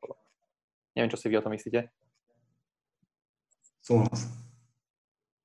Dobre, ešte k tým e-shopom, lebo o, tam je tých tém pomerne, pomerne dosť. Ja si tu pozerám taký môj ťahák. A, možno ešte tým e-shopovým riešeniam, lebo ty si, Pavle, načal, že väčšinou to tie e-shopové riešenia nemajú teda dobre ošetrené, tak bavíme sa teda nejaké také tri typy, čiže krabicové riešenia, open source a teda e-shopy na mieru. A, teda podľa teba, alebo teda podľa vás, s ktorým tým možno typom toho eškového riešenia sa dajú v tomto smeru urobiť najlepšie výsledky. A ako je mi jasné, že asi závisí dosť od toho, uh, od tých programátorov, ale teda ja neviem, poviem príklad ShopTet, myslím, že celkom, neviem, či ste spolupracovali, Pavle, na ShopTete, čo sa týka tých, tej filtrácie, tam myslím, že niektoré veci ako keby sú proti iným teda krabicovým riešeniam, myslím, že celkom fajn, asi neúplne dotiahnuté do detailov, ale tak keby ste možno dali vašu skúsenosť, že z pohľadu SEO, hej, krabica versus open source versus uh, prenájom. Kto sa? Pavel. Tak uh, já si myslím, že uh, uh, krabicové řešení mají obrovskou výhodu v ceně. Jo? Většinou jsou hodně levný. Jo? Myslím, že ten shop teď začíná pro nějaký malý e-shopy na stovkách korun měsíčně, jo? což je vlastně nic. Jo? Ale přichází s tím nějaké omezení. Jo? A to znamená, že zase to nejlepší pro SEO teoreticky jsou ty e-shopy na míru, protože tam si můžeme vymyslet, co chceme, ale zase je to drahý. Jo? A uh, tam uh, já osobně nejsem zastáncem open source, já to vidím, že open source do e-commerce nepatří, protože v tu chvilku jde o prachy, tak se nemůžeme spolíhat na něco, co vyvíjí komunita. Jo, to je podle mě myšlenka, která do podnikání jako nepatří. Jo? A, a x případů prostě eh, ze světa vidím, že prostě v tu chvilku, kdy nad tím ne, nestála jako uh, ta, to komerční myšlení, jo, tak prostě ten produkt jako uh, nefungoval. Takže já bych se rozhodl mezi tím balíčkovým a tím, uh, a já si myslím, že, ne, že tam je ještě jedno řešení, kdy třeba ShopTet je typický balíček, jo, žádný individuální úpravy, nemůžete s tím nic dělat, prostě kupujete si to tak, jak je, buď to, to chcete, nebo to nechcete. Jo? Pak je úplně jakoby všechno na míru a oni jsou potom ještě řešení, kdy je nějaký základ, s kterým nemůžete nic dělat, ale pak tam jsou doprogramovatelné nějaký moduly, kterým si to můžete rozšiřovat.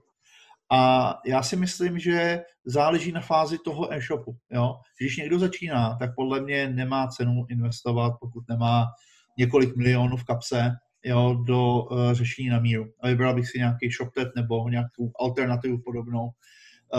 A tam bych zjistil, co mi vlastně všechno chybí. Jo? Pak se posunu do té do další fáze, a to je prostě nějaký už rozšířitelný, rozšířitelný řešení. Jo? A uh, tam ten člověk vlastně musí, může i skončit, jo? protože třeba nemusí úplně všechno mít na míru. Stačí mu jenom některé věci mít trošku, trošku přiohnutý. Môžeš Takže... že aký, čo máš na mysli, akú, akú firmu alebo aké, aké, akú technológiu? Uh, no tak uh, já třeba jeden z těch, o čem mluvím, tak já sedím v kanceláři uh, s, s firmou DesignDev a ty mají vlastní redakční systém a je tam nějaký základ, se kterým se vlastně nemůže hýbat. Jo? Prostě to nějak je, ale když si klient řekne, hele, my chceme doprogramovat napojení na v podstatě lékárenskou databázi, není problém, připraví to a připraví to jenom pro toho klienta na míru a jenom se to tam napojí jako modul, jako kostička lega, se to tam připojí. Jo? A takže vlastně ten základ je hm, nějak, nějak naceněný pro všechny stejně a ten zbytek si ty e-shopaři můžou, můžou nacenit. A to se dá právě využít skvěle pro SEO, když někdo potřebuje nějaký, nějakou specifickou SEO automatizaci, jo, nebo uh, nějaký věci, které souvisejí třeba typicky s nějakýma pokročilýma filtrama a s těma věcma, tak na, na to je to docela dobrý.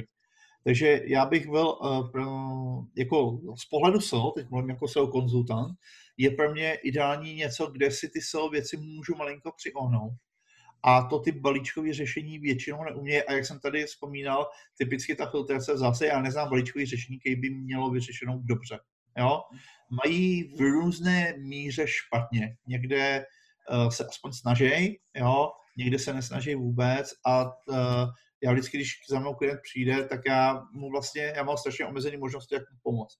Protože spoustu těch věcí, které vím, že jsou potřeba, nemůžeme udělat a nechci ho tlačit do toho, aby přecházel na jiné řešení jenom kvůli SEO, protože těch aspektů, které on musí zvažovat při podnikání mnohem víc a SEO je prostě jenom jedna, jedna z mnoha. Takže já říkám, já bych se vyhnul open source, ale to je můj osobní pohled, prostě já open source e-commerce nevěřím. A uh, klidně bych se nebal začít na nějakým balíčkovým řešení a pak se přesunout do takového toho polobalíčkového uh, polo na míru, který uh, prostě existují. Mm-hmm.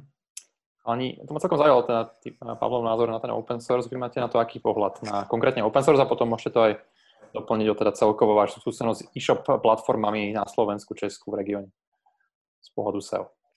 Janko? Ja by som sa toho zase až tak nebál, a len teda musíme no, myslieť na to, že si to skrátka musíme priohnúť podľa svojich potrieb.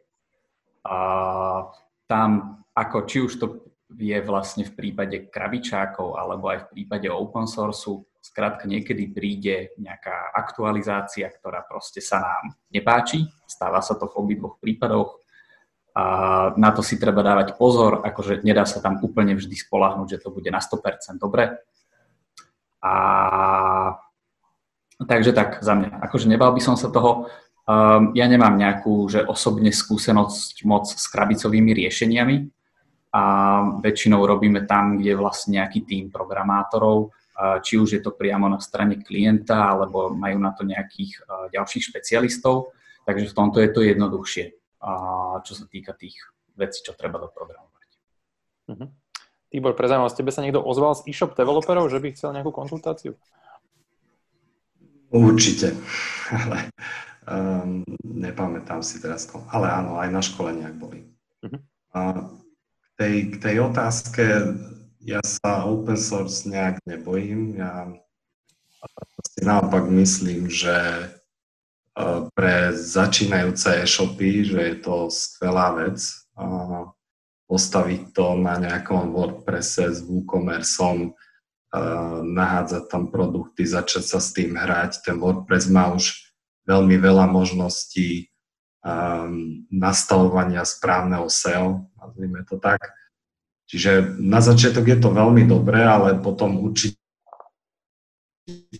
tam nastane pri tom raste nejaké e-shopu fáza, kedy tie pluginy, ktoré sú dostupné, mi nestačia um, a že potrebujem nejaký vývoj uh, nejakého programátora, buď úplne custom uh, vývoj celého e-shopu, alebo doprogramovať nejaké veci. Ale priznám sa, že uh, mám málo skúseností s, s krabicovými riešeniami, ani si neviem spomenúť, väčšinou pracujeme pre custom, uh-huh. proste prerastli, ale som spolumajiteľom jedného e-shopu, ktorý je postavený na WooCommerce a funguje to OK. Uh-huh. Janko? Chcel si niečo ešte doplniť? Ja len tak zhrnúť vlastne, že v akých situáciách, aké to riešenie použiť, a že vôbec by som sa nebal, ak som laik, ísť do nejakého toho krabicového. Vy vlastne na začiatku žiadne pokročilé filtrácie nepotrebujete, lebo proste pre Google nie ste dôležitý v tom momente, keď vzniká web. A, ale je fajn vlastne myslieť na to, že možno jedného dňa príde tá možnosť, že ja prerastiem tú krabicu a budem to potrebovať niekde celé presunúť, tak určite je fajn vlastne už hľadať tú odpoveď, že či to bude jednoduché. z toho riešenia, či sa to bude dať nejak jednoducho vyexportovať. A keď som človek hračička, že naozaj ja mám nejaké skúsenosti s programovaním ideálne, tak open source. Ako ja osobne by som išiel do open source možno sa s tým hrať, a, ale to je veľmi špecifický prípad. Pre ITčkarov, lajkov asi by som išiel do tej krabice. A keď som, že veľká firma, a vyš, akože vyrast, čo vyrastla na offline, mám teraz k dispozícii stovky tisíc, milióny, tak idem do toho riešenia na mieru. Alebo si priohnem nejaký ten open source. Jasné. Ja by som ešte možno sa venoval teraz trošku možno tým malým stredným e-shopom, ktoré často e, sú v segmentoch, kde majú veľkých gigantov ako konkurenciu, aj teda výsledky vyhľadávania, aj teda biznisovo. Čo by ste možno poradili práve menším shopom, ako by sa mohli v tom SERPE teda presadiť voči nejakým super silným brandom typu Alza, MOL, porovnávačom a, proste aké sú možno také nejaké aj podceňované, možno nejaké také aj neúplne známe nejaké či už taktiky alebo nejaké faktory, ktoré, na ktoré by ste im odporúčili sa zamerať. A Pavle, máš nejaké typy pre malé e-shopy, ako sa vytiahnuť hore? No, já si myslím, že uh, ono je to uh, vlastně k tomu, co už uh, tady zaznělo, jako vymyslet něco, v čem budeme unikátní a ty lidi budou dělat marketing za nás. No. Takže uh, rád jeden příklad z České republiky, možná znáte i na, na Slovensku v podstatě Žufánek, uh, vlastně dělá slivovice, absinty, džiny a on, to je v podstatě rodinná firma, tam jsou asi čtyři lidi, pět lidí, jo, není to nic velkého. A během deseti let trumfli všechny velkovýrobny lihu v České republice. Jo. Pardon. A jenom kvůli tomu, že se to rozhodli eh, dělat trošku jinak a rozhodli se přesvědčit trh, že se dá z věci dělat kvalitně. A akým, spôsobom, akým spôsobom to urobili? Čo týka teda toho, či už sa alebo marketingu? Hm. No, uh, ono teďka se dostáváme úplně jako mimo se, jo? ale vlastně ten příběh je o tom, že ten Martin uh, se rozhodl to dělat kvalitně, nakoupili, uh, změnili úplně uh, tu firmu, která předtím dělala něco jiného. A on pak si vzal ty své produkty a jezdil po těch svých zákaznicích a přijel vždycky do Beru a říkal, hele, ochutnejte to, je to fakt skvělý. No a takhle to dělal dostatečně dlouho a ten jeho přístup, který je vlastně teďka skvělý marketing, já nevím, jestli ho někdo sledujete, tak Martin Šupánek jako dělá pro ten svůj produkt a pro tu svoji značku jako úplně maximum. A to je právě to, co bych řekl, že je eh, na tom, na tom eh, zásadní. Co si malá firma může dovolit eh, a co velká ne. MOL ani Alza si nemůže dovolit tu péči o každého jednotlivého zákazníka tolik jako malá firma. A Uh, další, kterou bych třeba zmínil, je v České republice bršnáctví tluství, jako bršnáctví úplně bizarní obor v roce 2020.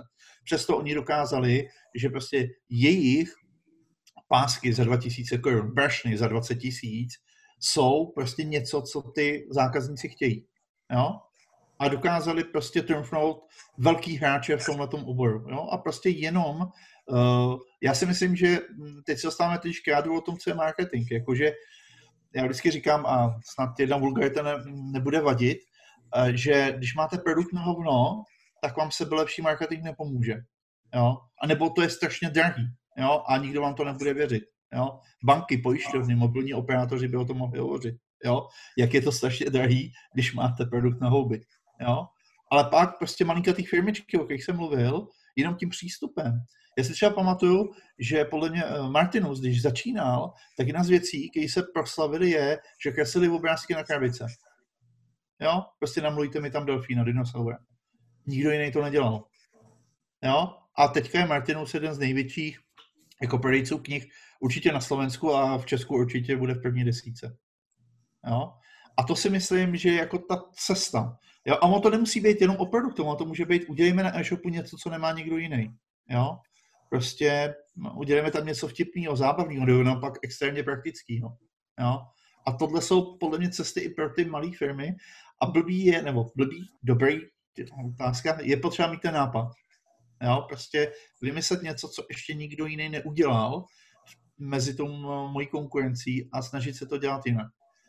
A není to jednoduchý a je mm, potřeba mít nějakou tu kreativitu, ale myslím si, že to je realizovatelné. Uh-huh. Ďakujem.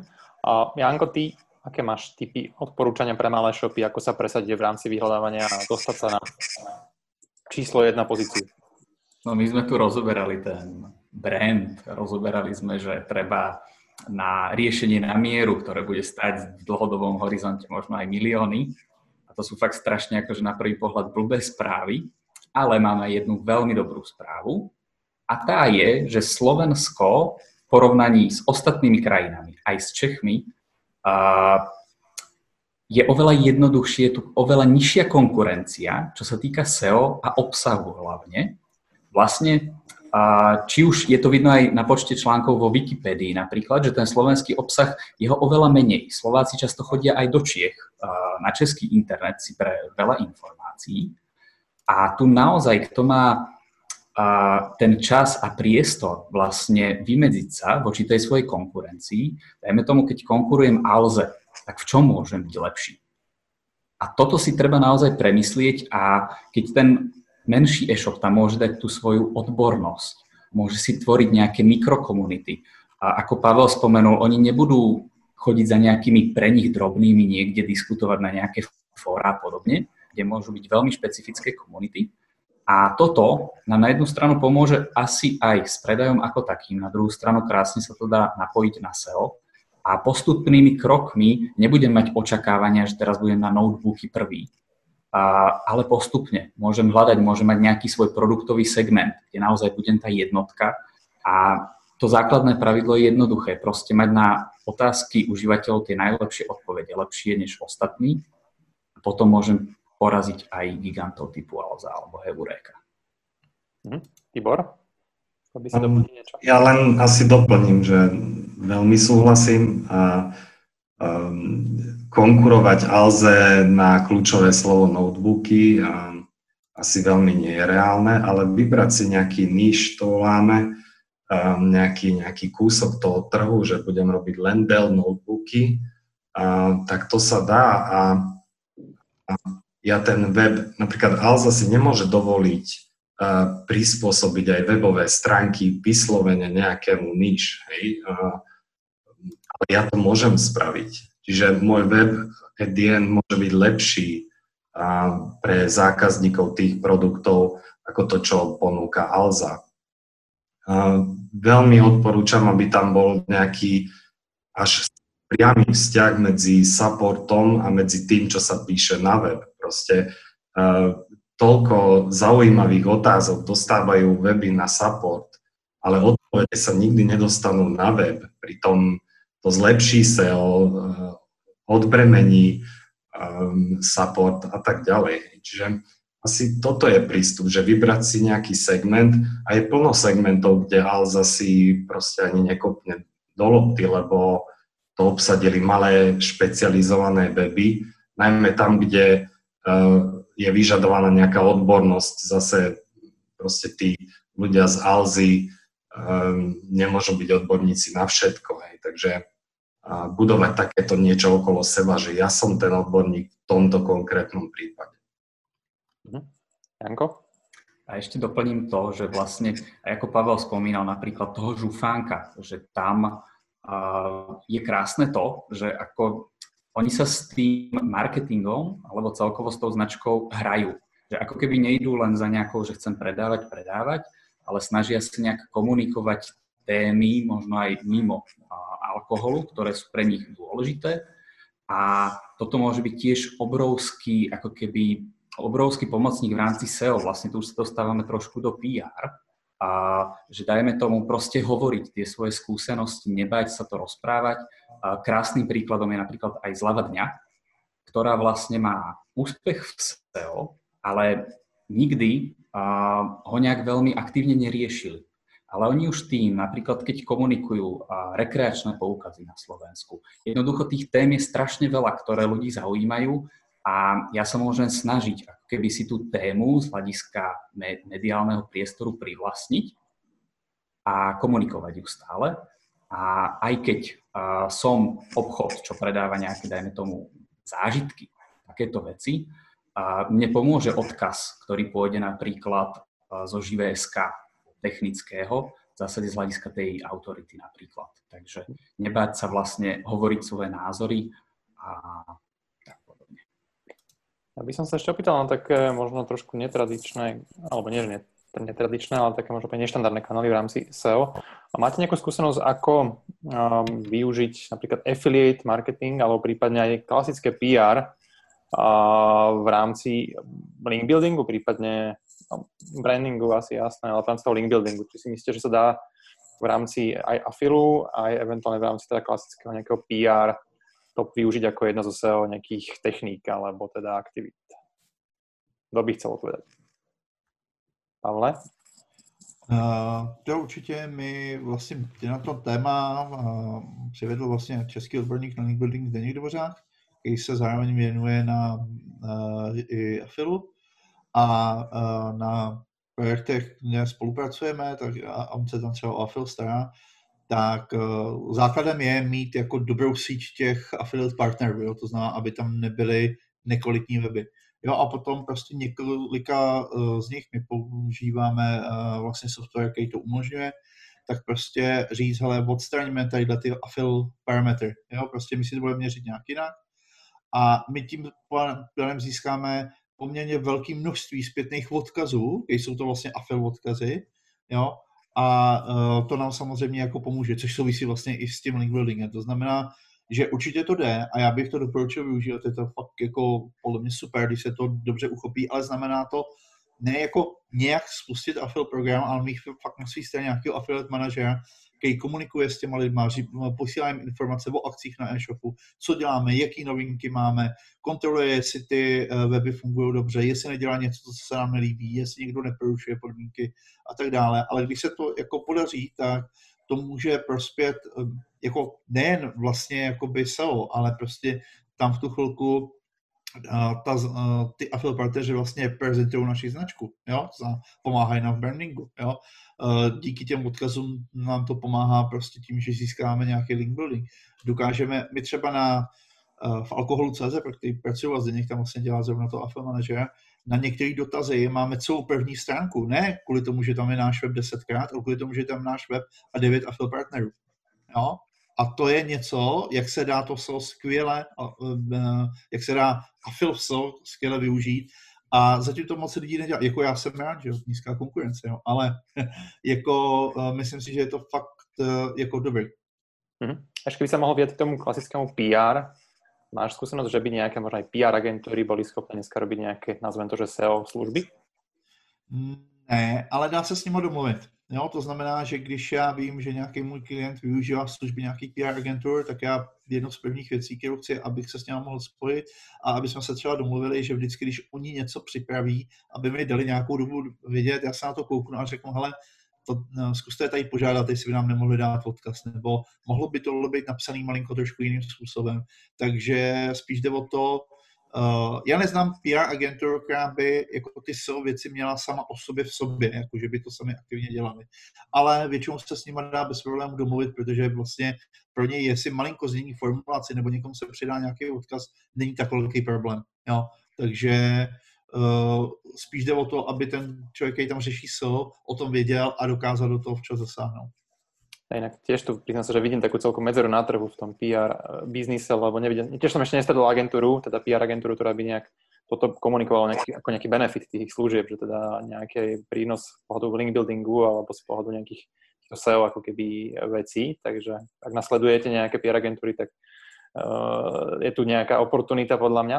Tibor, páči sa? No, podľa mňa je tam dôvod, prečo to neprezentujú, lebo z titulu veci, sú to platené odkazy, takže to nejak promovať, že cez nás si nakúpite odkazy je dosť eh, nebezpečné a, môže to viesť aj k veľmi neželaným výsledkom. Tak to vieš, myslím si, že to dosť o vzťahoch. Napríklad eh, ja nejaký čas akože PR si robíme nejakej vlastnej režii a ak proste sú dobré vzťahy budované, tak si myslím, že tam vieš nejakým spôsobom ako prepašovať tie odkazy a veľakrát akože veľmi silné. Mne sa to v poslednom čase sme urobili pár aktivít a, a fakt sa to podarilo, aj keď teda PR agentúra, s ktorou teda nakoniec som, sa, som to robil teraz sám, tak tvrdila, že sa tam nedajú dostať odkazy, ale sa mi to podarilo kvázi v rámci vzťahov. Hej, ale tak to asi, preto je to o tých vzťahoch podľa mňa, aby, uh, to je tá pridaná hodnota aj tej agentúry vo finále, že preto si najímaš, alebo máte vzťahy s tými novinármi.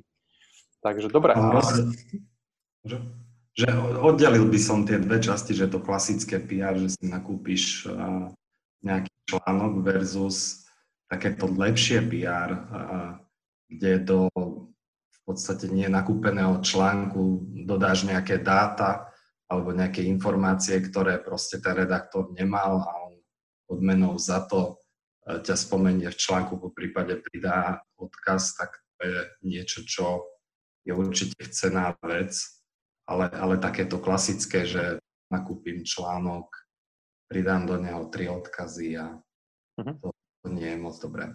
To inak tiež také zo skúsenosti, teda keď môžem poradiť aj nejakým možno menším shopom, ale hlavne špecializovaným na nejakú tému.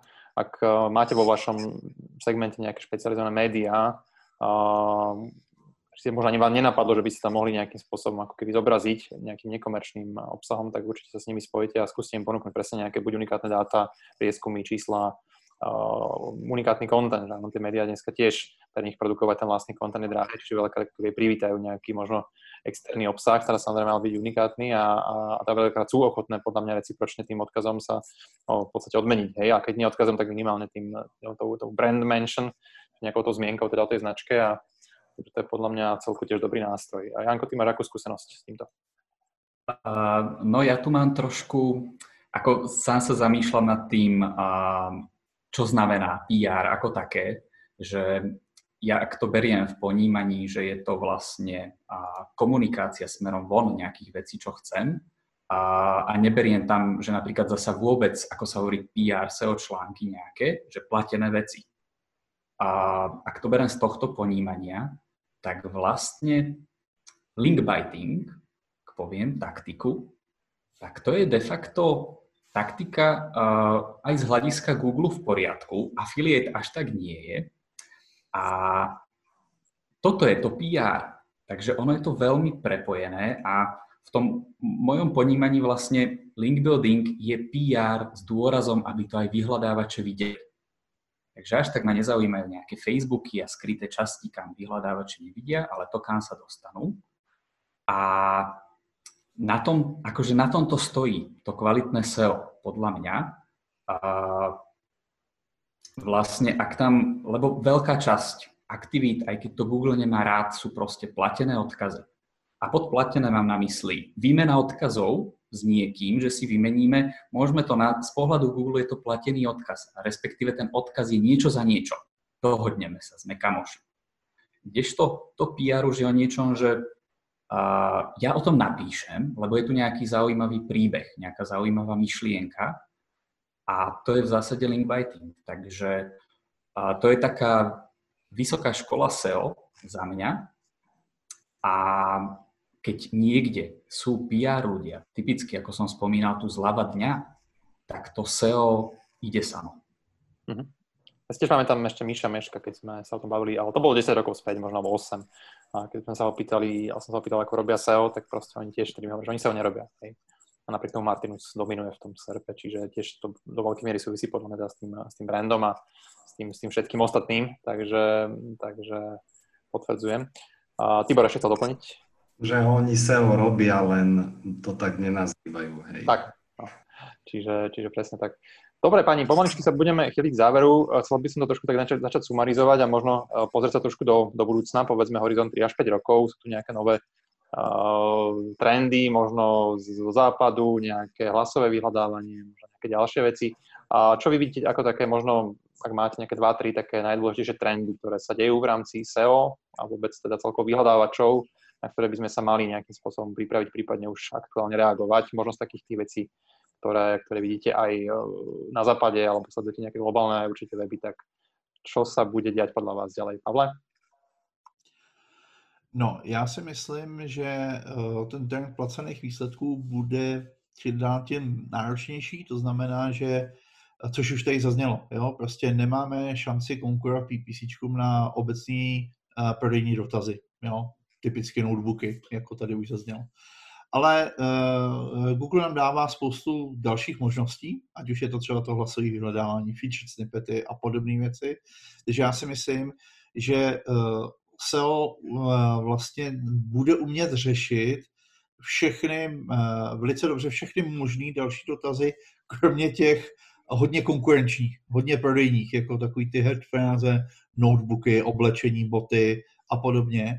A s tím a to se o mě ví, já jsem dlouhodobý zastánce hlasového vyhledávání a já si myslím, že pokud mám eh, vyhledávání přejít dalšímu kroku, tak je to to odstranění závislosti na psaní něčeho klávesnicí. Jo? A nevím, jestli to bude hlasové vyhledávání nebo nějaká jiná forma, jo? ale uh, to si myslím, že je jako další logický krok. I vlastně, že tím výstupem nebude jenom textová forma, ale může to být i uh, cokoliv jiného. No a co s tím? Já tvrdím, že eh, já jsem, mm, mám strašně rád jako feature snippety a vlastně oni jsou vlastně zdrojem i, i pro to hlasové vyhledání, takže já jsem zastáncem toho, aby jsme více pracovali na té obsahové části, na odpovídání těch dotazů, které nemusí přímo souviset s těma produktama a s těma kategoriemi. A to je to, co bych doporučoval se tomu eh, věnovat nebo minimálně o tom přemýšlet, jestli něco z toho uh, nedává smysl dělat. A vždycky, když, mm-hmm. uh, jenom dokončím, a vždycky, když se mě někdo ptá, a dává to vlastně smysl, říkám, no tak já se dívám na ty hra, nejlepší hráče na trhu, co oni dělají. A co dělá Alza? Má obsahovou sekci? Má. Píše články, které nejsou prodejní? Píše. Dělá to už dlouho dělá. No asi jim to dává smysl, jinak by to nedělali, že jo? jo takže to je moje odpověď.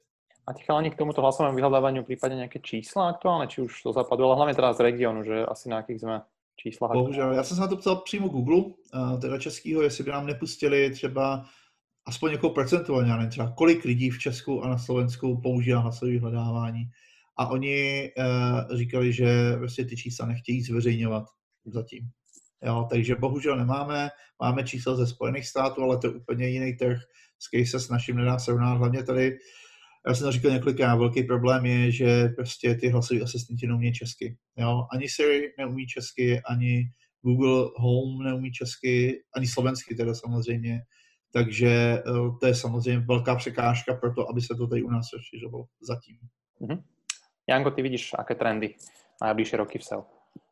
No, mňa najbližšia vec, úplne krátkodobejšia možno, tak viac než to hlasové vyhľadávanie ma trošku trápia Google nákupy, a ktoré vlastne, ja sám som zvedavý, a, že do akej miery to ľudia budú používať. Subjektívne som mal pocit, že to nepoužíva nikto, potom som videl nejaké názory ľudí, že to už veľmi používajú, tak tam by ma to zaujímalo, ako sa to, akým smerom sa to bude vyvíjať. A celkovo, čo sa týka vyhľadávania produktov, nemyslím si, že je to pre e-shopy úplne dobrý ten dlhodobý vývoj, čo sa týka Google. A, lebo ako urobím najlepší obsah pre nejaký tuctový produkt? Jednoducho tam môže byť 5 webov, ktoré majú de facto to isté a je tam krásna možnosť to celé dať za peniaze. Že proste koho si tam Google dá, dodá viac peniazy, tak na tom bude v pohode. A tohto by som sa celkom bál. Je tam teda ten smer tlačiť, vlastne cieliť na frázy mimo predaja, to, kde Google nemôže mať až tak veľa peňazí. Ale na druhú stranu je tam aj tá tendencia Google dávať priamo odpovede na jednoduché otázky. Takže napríklad, keď niekto bude zisťovať, aké rozmery má iPhone, tak je dosť možné, že ten trend, že Google tam začne odpovedať, lebo mu stačí na to nejaká databáza, z ktorej on si vytiahne tieto čísla, ale to, na čo on nikdy, dúfajme, teda za nejakých 10 rokov nebude schopný vedieť odpovedať, je už nejaké poriadne informácie, nejaké uh, hodnotenia, recenzie, názory, aj keď recenzie sama nejakú svoju databázu, ale myslím práve ten nejaký to polučtenie, a rozobrať nejaké témy viac do hĺbky. Takže na toto by som sa určite zameriaval a toto bude niečo, kde ten Google proste nebude ešte viditeľný dlho, lebo naozaj mám dojem, že za nejakých 5 rokov výsledky vyhľadávania budú Google, Google, Google a tam potom nejaké platené reklamy a potom nejaké prirodzené výsledky. Ešte možno, keď si našiel ten shopping, a to by ma celkom zaujímalo z vašej skúsenosti z e-commerce klientov, vy ste potom nástupe toho shoppingu, čo v podstate necelý rok, ak sa nemýlim, na Slovensku zapnuté, tak zaznamenalo to u vašich klientov kvázi nejaký presun, teda nejakého objemu trafiku z organiky do, tých, do toho shoppingu? Alebo viete to kvantifikovať prípadne? Že by tam boli nejaké že výrazné zmeny, že ako som možno očakával, tak to ani zďaleka. A práve aj teraz, čo som spomínal, myslím práve tú záložku, čo je teraz Google, vlastne ako sú aj obrázky, tak sú tam teraz Google nákupy. Uh-huh.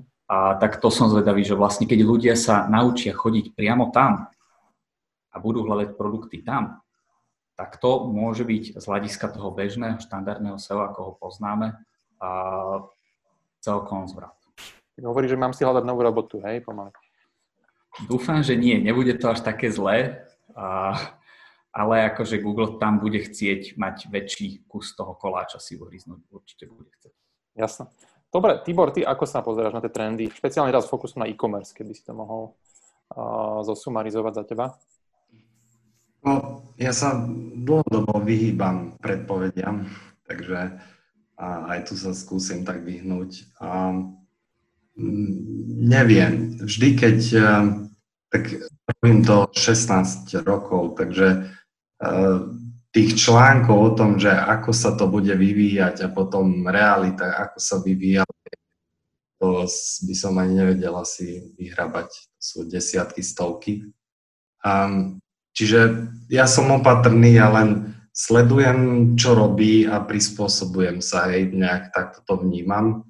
Očakávam, že bude stále viac vecí uh, takých um, ako tieto nofollow, UGC, atribúty, proste Google asi bude uh, využívať to dominantné postavenie, že vie pretlačiť niečo, však uh, HTTPS bol uh, dobrý nápad už dávno, ale až keď Google povedal, tak všetci sme na to presedlali. Takže očakávam toto, že, že bude využívať, že čo presne, to neviem. Skôr, skôr sa tak pozerám na seba, že, že kade vidím priestor, ako ten proces SEO ešte vylepšovať, tak myslím si, že máme rezervy ešte v tom, ako predikovať nejaké úpravy, že tam očakávam nejaké zaujímavé články alebo návody, že ak spravím A, čo to spraví potom na webe očakávam nejaké nové formy obsahu, obsahu, kde mi proste už nestačí video, alebo nestačia obyčajné texty, ale niečo medzi tým. Um, um, takže toto sú také veci, ktoré nejak čakám, že, že ľudia začnú riešiť. A ešte tu mám poznámku, že automatizácia že kam až môže zájsť, hej, kde, kde všade vieme ešte ušetriť uh, pracovný čas. Mhm.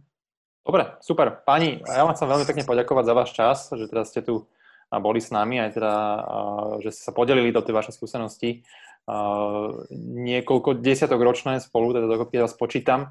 Takže Pavel Unger, Janko Januška, Tibor Peták, díky moc ešte raz a samozrejme ďakujem aj vám, teda, že ste nás sledovali.